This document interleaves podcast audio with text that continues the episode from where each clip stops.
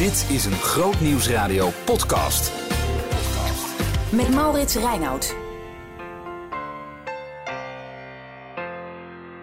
Welkom bij de Preek van de Week. Vandaag met René de Reuver, scriba van de Protestantse Kerk in Nederland. Hij ging voor op Wezenzondag en dat is ook het thema van de preek. Vandaag is de zondag tussen hemelvaart en Pinksteren. De zondag van het wachten, van het uitzien naar de uitstorting en vervulling van de Heilige Geest. Ik lees u twee gedeelten uit de Handelingen van de Apostelen. Eerst uit hoofdstuk 1, vanaf vers 15. In mijn Bijbelvertaling staat daarboven Judas vervangen. In die dagen stond Petrus op te midden van de leerlingen. Er was een groep van ongeveer 120 mensen bijeen en zei: Broeders en zusters, het schriftwoord waarin de Heilige Geest bij monden van David heeft gesproken over Judas, de gids van hen die Jezus gevangen hebben genomen, moest in vervulling gaan. Judas was een van ons en had deel aan onze dienende taak. Van de beloning voor zijn schandaad kocht hij een stuk grond, maar bij een val werd zijn buik opengereten, zodat zijn ingewanden naar buiten kwamen. Alle inwoners van Jeruzalem hebben van deze gebeurtenis gehoord. En daarom noemen ze dat stuk grond in hun eigen taal Akeldama, wat bloedgrond betekent. In het boek van de Psalmen staat namelijk geschreven: Laat zijn woonplaats een woestenij worden en laat niemand daar meer verblijven. En ook: Laat een ander zijn taak overnemen. Daarom moest een van de mannen die steeds bij ons waren toen de Heer Jezus onder ons verkeerde, vanaf de doop door, de, door Johannes tot op de dag waarop hij werd opgenomen, samen met ons getuigen van zijn opstanding. Ze stelde twee kandidaten voor. Jozef Barsabas, die de bijnaam Justus had, en Matthias. Daarna baden ze als volgt: U, Heer, doorgrond ieders gedachte. Wijs van deze beide mannen degene aan die u gekozen hebt, om als apostels een dienende taak te verrichten, en de plaats in te nemen van Judas, die zijn ondergang tegemoet is gegaan. Ze lieten hen loten en het lot viel op Matthias. Hij werd aan de elf apostelen toegevoegd. Het tweede gedeelte dat ik u voorlees is uit Handelingen 9, vanaf vers 10. Dat hoofdstuk verplaatst ons naar Saulus, Saul, Saulus, latere Paulus, die op weg is naar Damascus, maar waar Jezus aan hem verschenen is en niet meer, hij kan niet meer zien en is nu in Damascus. In Damascus woonde een leerling, een leerling van Jezus, die Ananias heette. In de visioen zei de Heer tegen hem: Ananias. Hij antwoordde: Ik luister, Heer. Daarop zei de Heer: Ga naar de rechte straat en vraag daar in het huis van Judas naar iemand uit Tarsus die Saulus heet. Hij is aan het bidden. En hij heeft in een visioen gezien hoe een man die Ananias heet binnenkomt en hem de handen oplegt, om hem weer te laten zien. Ananias antwoordde: Heer, van veel kanten heb ik gehoord over deze man en over al het kwaad dat hij uw heilig in Jeruzalem heeft aangedaan. Bovendien heeft hij toestemming van de hoge priesters om hier iedereen die uw naam aanroept in de boeien te slaan. Maar de Heer zei: Ga, want hij is het instrument dat ik gekozen heb om mijn naam uit te dragen onder alle volken en heersers en onder al de Israëlieten. Ik zal hem tonen hoezeer hij moet lijden omwille van mijn naam. Ananias vertrok en ging naar het huis waar hij Saulus de handen oplegde terwijl hij zei: Saul, broeder, ik ben gezonden door de Heer, door Jezus, die aan u verschenen is op de weg hierheen, om ervoor te zorgen dat u weer kunt zien en vervuld wordt van de Heilige Geest. Tot zover de twee Bijbelgedeelten. Vandaag is het Wezenzondag. Jezus is niet meer onder ons. Hij is ten hemel gevaren en zijn geest is nog niet uitgestort. De tijd van gemis en van verlangen, van leegte en van uitzien. Het is de tijd van niet meer en van nog niet. Een tussentijd. Waarin dat wat afgesloten is en definitief achter je ligt, maar het nieuwe nog voor ligt. U herkent het vast wel. Bijvoorbeeld bij een verhuizing. Je oude vertrouwde plek heb je achter je gelaten. Maar je nieuwe huis en je nieuwe plek is nog niet het jouwe. Je bent er nog niet thuis. Als kerk herkennen we er ook iets van in deze coronatijd. We beseffen steeds meer dat de tijd van voor corona niet weerkomt. Dat het straks na corona ook voor de kerk anders zal zijn. Maar hoe? Dat weten we nog niet. Dat is nog onzeker. Hoe het was, zal het niet meer zijn. Maar hoe het zijn zal, is nog een vraagteken. Wat doe je? Waar laat je je door inspireren? Waar leef je van? Waar hoop je op? In onzekere en spannende tijden van niet meer en nog niet.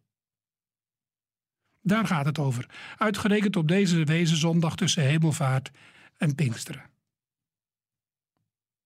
De leerlingen van Jezus hebben elkaar opgezocht. Vlak voor de definitieve afscheid had Jezus tegen hen gezegd dat ze naar Jeruzalem moesten gaan. En daar moesten uitzien, wachten op de vervulling van de belofte van de Vader. De belofte dat Gods geest over hen zou komen en hen de kracht zou geven om getuigen van Jezus te zijn. Prachtig. Maar wat doe je als wachten lang duurt? Wij zijn niet van die goede wachters. Het duurt ons snel te lang. Zo ook Petrus. Uit wat ik over hem lees, krijg ik sowieso niet de indruk dat wachten zijn sterkste kant is. Hij kan niet wachten en neemt het initiatief. Er moet wat gebeuren. Er is immers een vacature in de kring van de discipelen. Judas is er niet meer. Zijn plaats moet worden vervuld. Niet voor niets heeft Jezus immers twaalf volgelingen gekozen. Het twaalftal moet weer compleet worden.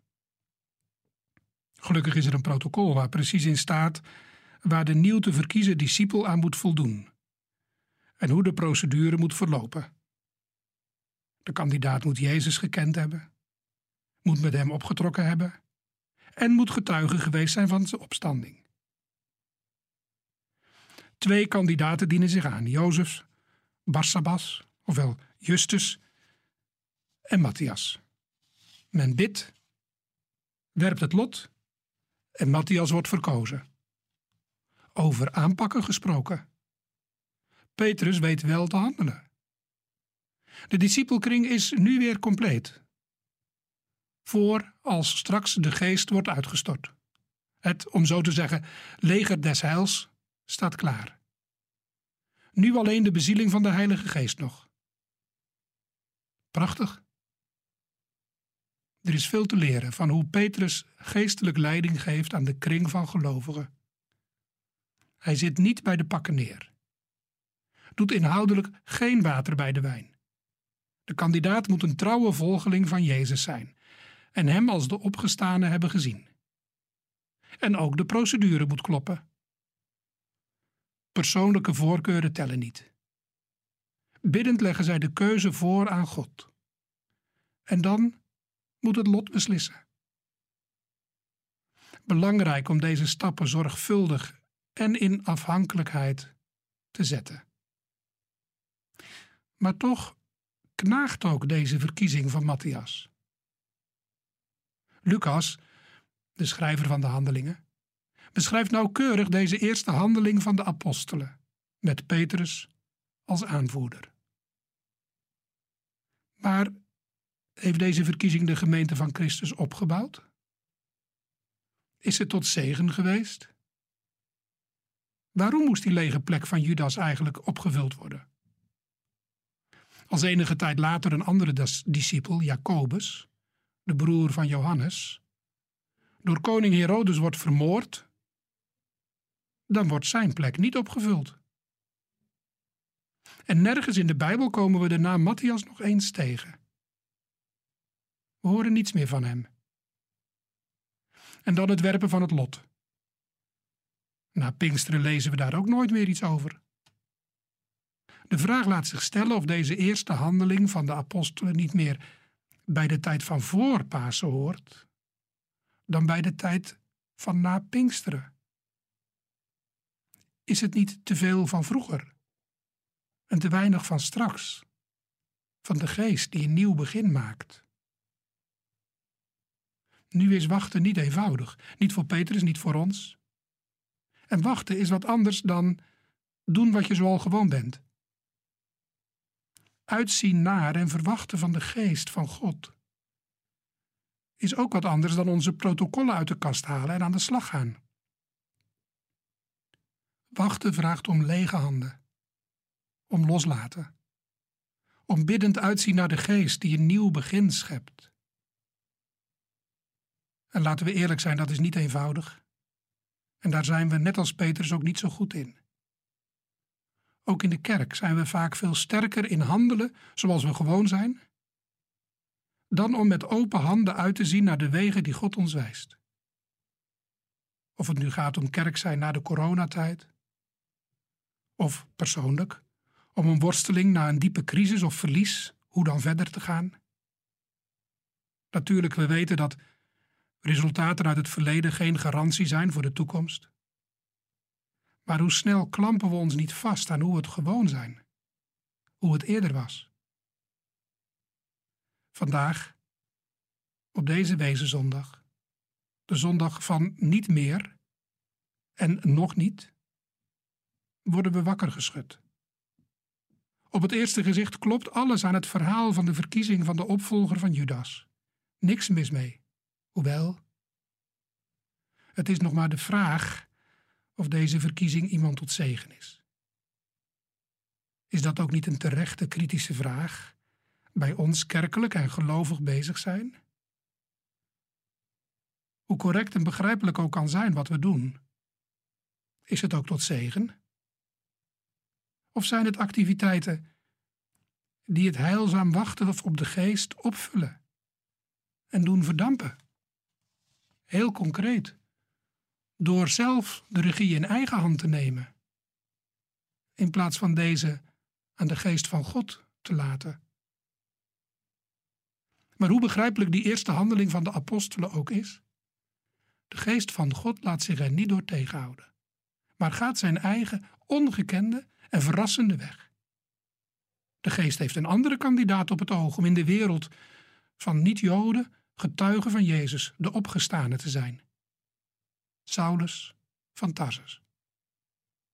Op dat moment nog helemaal geen volgeling van Jezus, integendeel. Hij ontpopt zich steeds meer als een fanatieke bestrijder van de volgelingen van Jezus. Maar uitgerekend deze man wordt een nieuwe apostel, discipel. De geest moet er wel aan te pas komen om Ananias, de voorganger van de gemeente van Damascus, naar Saulus toe te laten gaan om hen de handen op te laten leggen en te zegenen. Maar de geest heeft wel voor hetere vuren gestaan. Ananias gaat, legt Saulus de handen op en zegent hem. En ook voor Saulus wordt het Pinksteren. Ook hij wordt bezield door de Heilige Geest. Vandaag is het dus Wezenzondag, de tijd van het nog niet, van het wachten van het leven van de belofte van de geest. Van het uitzien naar de geest die een nieuw begin maakt in al wat groeit en leeft. We zien het om ons heen in de natuur. Die bezielt wie koud zijn en versteend, herbouwt wat is vernield, maakt één wat is verdeeld. Lucas houdt zijn lezers in het eerste hoofdstuk van zijn tweede boek een scherpe spiegel voor. En hij nodigt ons uit er goed in te kijken, opdat ons leven nooit in weer en wind bezwijkt, maar het steeds meer, aangevuurd en gecorrigeerd door de geest, een gebed wordt. Kom, scheppergeest, voltooi wat gij begonnen zijt. Amen.